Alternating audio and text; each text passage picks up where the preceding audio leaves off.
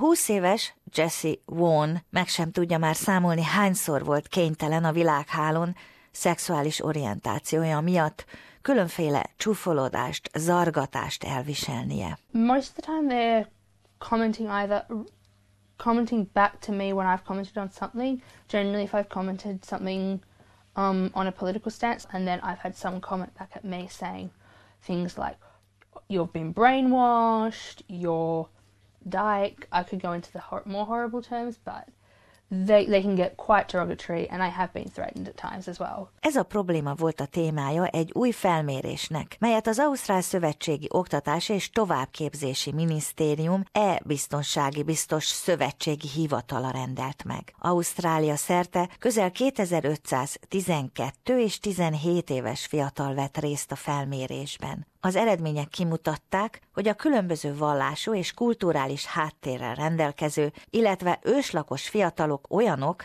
akik az LGBTI közösségbe tartozónak vallják magukat, ők a leggyakoribb céltáblája az online gyűlöletnek. A legtöbbet támadott csoport az iszlám vallású a közössége. 53 uk mondja, hogy bántó világhálós véleménnyel voltak kénytelenek találkozni. A menedékkérők és az őslakos ausztrálok 37%-a volt célpont. Mögöttük a menekültek, ázsiaiak, az LGBTI személyek, az afrikaiak, a zsidók, majd a magukat kereszténynek vallók következnek. Az e-safety biztos Julie Iman Grant azt mondja, a felmérés eredményei nyomán egy olyan világhálós forrást hoztak létre, amelyel az említett problémákkal küzdő fiatalokat segítik. The age most people should be starting social media is 13, but we know there is a lot of uh, peer pressure by uh, young people to join Instagram and Snapchat as early as the age of 12.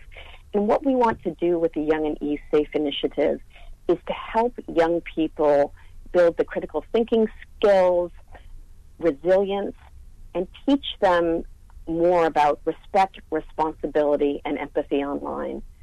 So they, they can demonstrate those values, but they, they can also deal with conflict, hate, or racism when they encounter it. A Young and E-Safe forrásbázis segédanyag kialakítását az Ausztrál Multikulturális Alapítványjal együtt végezték el, számítva arra, hogy a fiatalok széles köreihez elérnek. Az alapítmány vezetője, Haz Delal azt mondja, a forrásmunka legnagyobb előnye, hogy fiatalok készítették fiataloknak. looks at the power to feel, looks at the power to act. So when there is an issue, uh, who do you speak to? Uh, who could I go to? Empowering other young people to, to actually unite together and actually uh, oppose these sorts of online hate messages, but also help each other to develop uh, resilience tools and, and, and, and ways of overcoming some of, the, um, some of the effects of these hateful messages they can have on young people. Mr. Delal hozzáteszi, a segédeszköz arra bátorítja a felhasználóit, hogy a problémák leküzdése céljából